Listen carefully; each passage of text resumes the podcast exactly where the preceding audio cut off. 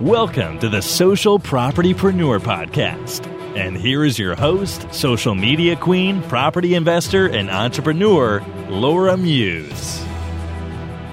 Hi everybody, Laura Muse here, and today I've got the one and only Tony Gargan. Hello. um, so Tony's been kind enough to give up some of her time to talk to you lovely people about joint ventures. Um, I've heard a lot in the community that people aren't quite sure, one, what type of joint ventures are available, and also what elements do you need to make a successful joint venture. Um, so Tony's going to walk us through that now. Um, so first of all, do you want to tell us a little bit about you and how amazing you are? And... I'll let you tell everyone how amazing I am. So I'm Tony Gargan. I've been a part of Progressive Community for about four years now, and one of the things that I train people on is joint ventures. My entire business has been built on joint ventures. Pretty much all of my portfolio is built that way, and that's me. Cool. So, Tony, what is a joint venture? So a joint venture is ultimately, the simplest method is the pooling together of resources to reach a desired outcome. I've looked at so many different descriptions and everyone makes the assumption that it's a certain thing. Yeah. Joint venture is just pooling together of things to get to a desired outcome. That's the simplest oh. method. And obviously there's quite a lot of, um, so I did a joint venture course with Tony a couple of weeks ago now, yeah. um, a V I P one only, um, and there's a load of different J Vs that you yeah. can do with the structures, yeah. but we'd be kind enough just to share with people what are the most common ones. And absolutely. So yeah, there are tons of different joint venture structures. Even what we went through on the joint venture yeah. day isn't an exhaustive list. I'd say there are two most common ones that we find within the property world, and the first one being a straight loan. Yeah. So often people will think a joint venture is only when you jointly own the property, but a, a straight loan is a joint venture. So one person loaning the funds, the other person doing kind of the legwork, finding the yeah. property, and giving them the amount back in, with a straight return at the end. So a roll-up loan, meaning all of the interest rolled up until the end of the loan, an agreed term. My favourite. And mine.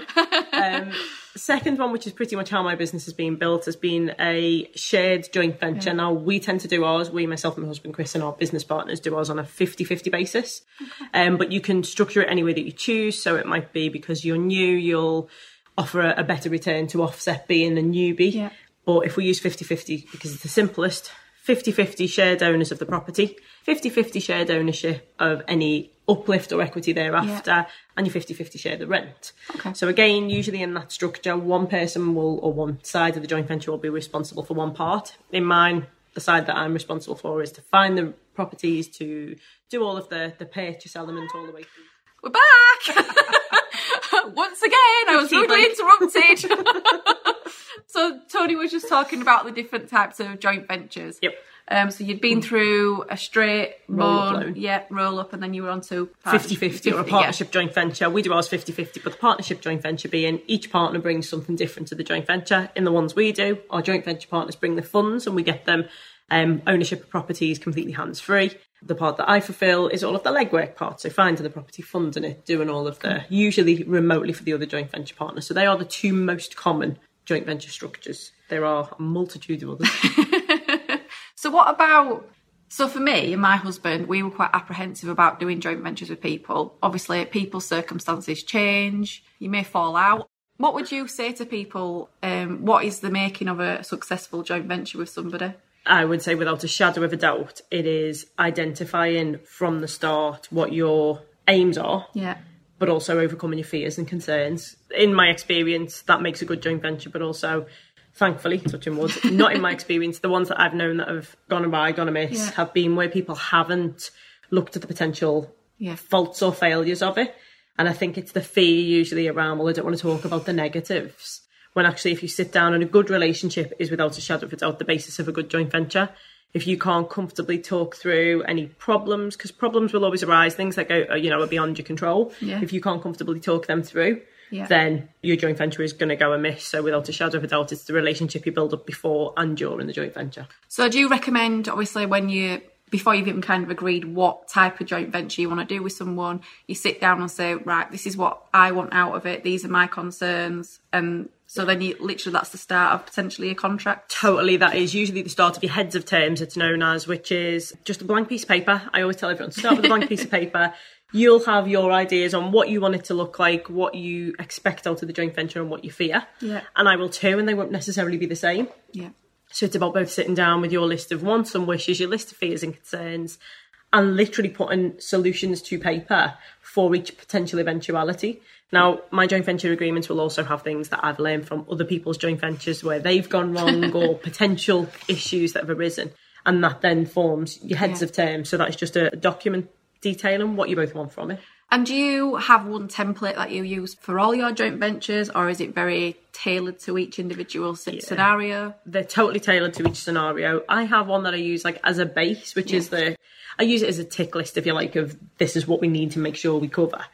But no two joint ventures are the same, mm. even if they're the same partnership, even if it's the same people, or it, because the property may be different or the, the outcome may be different. Or even if you think it's the same structure, so you think it's going to be a, you know, a fifty-fifty straight joint venture, no two will be the same. So yeah, might have a base for it, but then your joint venture agreement is yeah. drawn up based on those heads of terms. And do you always get, um, so when you do a contract with your joint venture partner, do you always get that run through a solicitor? Is that? Yeah, nine times out of yeah. ten we'll go through a solicitor because we've worked with the same joint venture partners a few times. Yeah. For some of them, we'll use the base joint venture that we've always used and mm. just tweak it. But especially in any new joint venture, also with the people that you think, you know, oh, well, it's friends or it's family members, draw up the joint ventures, get it signed off through a uh, solicitor, because as you rightly say, Laura, you never know what's going to happen. No. There could be a fallout. There could be things that happen that you haven't discussed in your heads of terms. So yeah, I would say get it done with a joint venture. It's money well spent with a solicitor. Good. Cool. um, so that takes us on to, how do you qualify your joint venture partners? How do you, you know, obviously yeah. from a deal packaging side, obviously we know there's different, there's sophisticated, there's unsophisticated. Yeah.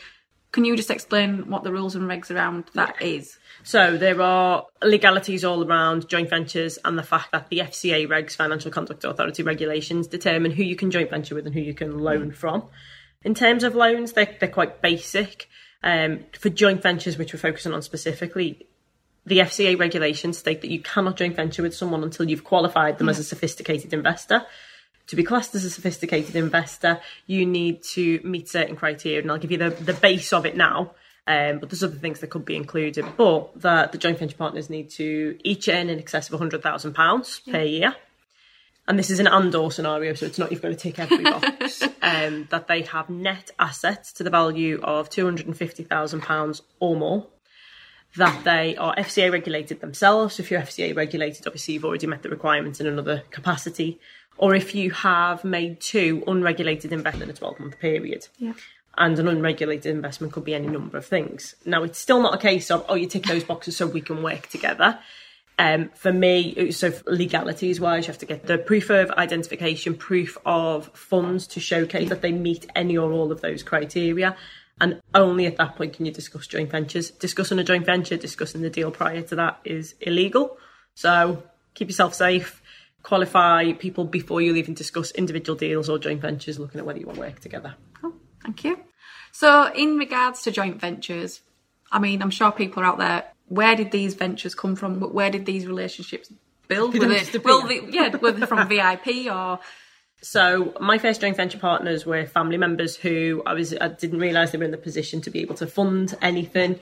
Um, we'd never really discussed working together, but it was straight roll-up loans that we'd done with those. And then thereafter, it was being a part of the V I P community. So next joint venture partners were part of the community. Yeah. And they introduced us to other joint venture partners, which you never think will happen. That like, why would you, why would you introduce me to someone who's funding your deals? We've got joint venture partners from social media, through word of mouth. Yeah. So a lot of it is about you getting yourself out there, which Laura's teaching you exactly how to do that with social media now. Social media can be an absolute awesome tool Beast. for you to get to where, yeah, absolutely. Because people need to know what you do, what you stand for and against, and start building that relationship up, because it's not a case of you meet someone one day and they'll joint venture with you the next. No, that's right. It's happened now and again. Um, but you've got to start building those relationships. So the more people know about you, the more you get yourself out there and you start nurturing those relationships. Then obviously meet the legalities before you discuss joint ventures. So what would you say to somebody who was just starting out on the property journey, they... not necessarily have got property mm-hmm. and feel a little bit what like, why would somebody invest in me? Because obviously that's yeah. a very common question in, in our little world. I think that's point one, is know that you're not the only one in that position. I'm pretty sure every single one of us who has ever done a joint venture, and I'll definitely volunteer that I did feel this way. I've, I've got no experience. I'd actually been an accidental landlord and made loads of mistakes. So it's like, well, why would anyone invest in someone who's made mistakes? Yeah. when actually that's exactly why people will invest, if you've overcome them. So identifying that you've made mistakes in the past, that you've overcome them, and sharing that, letting people know what you do. Um, in addition to that, it's also making sure that you look at both sides of yeah. the coin. So look at what your wants and needs are, look at what theirs are, and look at what your skill set is now. So you might think, and this is something that we, you're laughing because we've done a huge section around this on our joint venture training, is that everyone has skills, transferable, um, transmutable, transmutable skills from their job role, transmutation, from your job role, from your business, from your studies, from negotiating with children, all of those things that we just tend to brush under the yeah. carpet. So it's about looking and also working with people who, who work closely with you. So it might be sitting down with your partner, your business partner, your friends, and saying, what am I good at? Because they'll see things in you that you don't. We've definitely and done that, me and my husband. Absolutely. one hundred percent. You don't realise, because no. what you tend to do, and I've seen this in so many joint ventures, is the thing that you need the most becomes the be-all and end-all and your pedestaliser. If only I had the money, I could be successful. So all the other stuff that you've got, the skills, the job roles that you've done previously, the negotiation skills, the people management skills, oh, they just get sidetracked. Absolutely. Because I need the money. Whereas if you think, well, if I had the money, it would make things better, but what do I have to offer? Mm-hmm. So it's looking at what your skills are now, what you've got to offer, and making sure everyone knows what they are. And that everyone knows what you're actually doing. Which Absolutely, yeah. a really key thing. People so. don't know, yeah. So if people don't know what you do, and I tell everybody what I do, whether that is people I meet sat on a train, because I talk to everyone, my husband. Clearly, clearly not a southerner. No, I'm joking. I'm joking. Oh, I'm joking, guys. She said that, not me. Um, talk to everybody. Tell them what you do. Do it on your social media. Do it when you meet people. And you te- people say, well, what do you do? I used to say, well, I'm a H R manager yeah. because I was by a day job. But actually, I'm an investor. I give people a great return on their money. Anyway, what do you do? So what you've just done is planted a little idea in their head. I give people a great return on the money, or help them build a portfolio yeah. completely hands-free.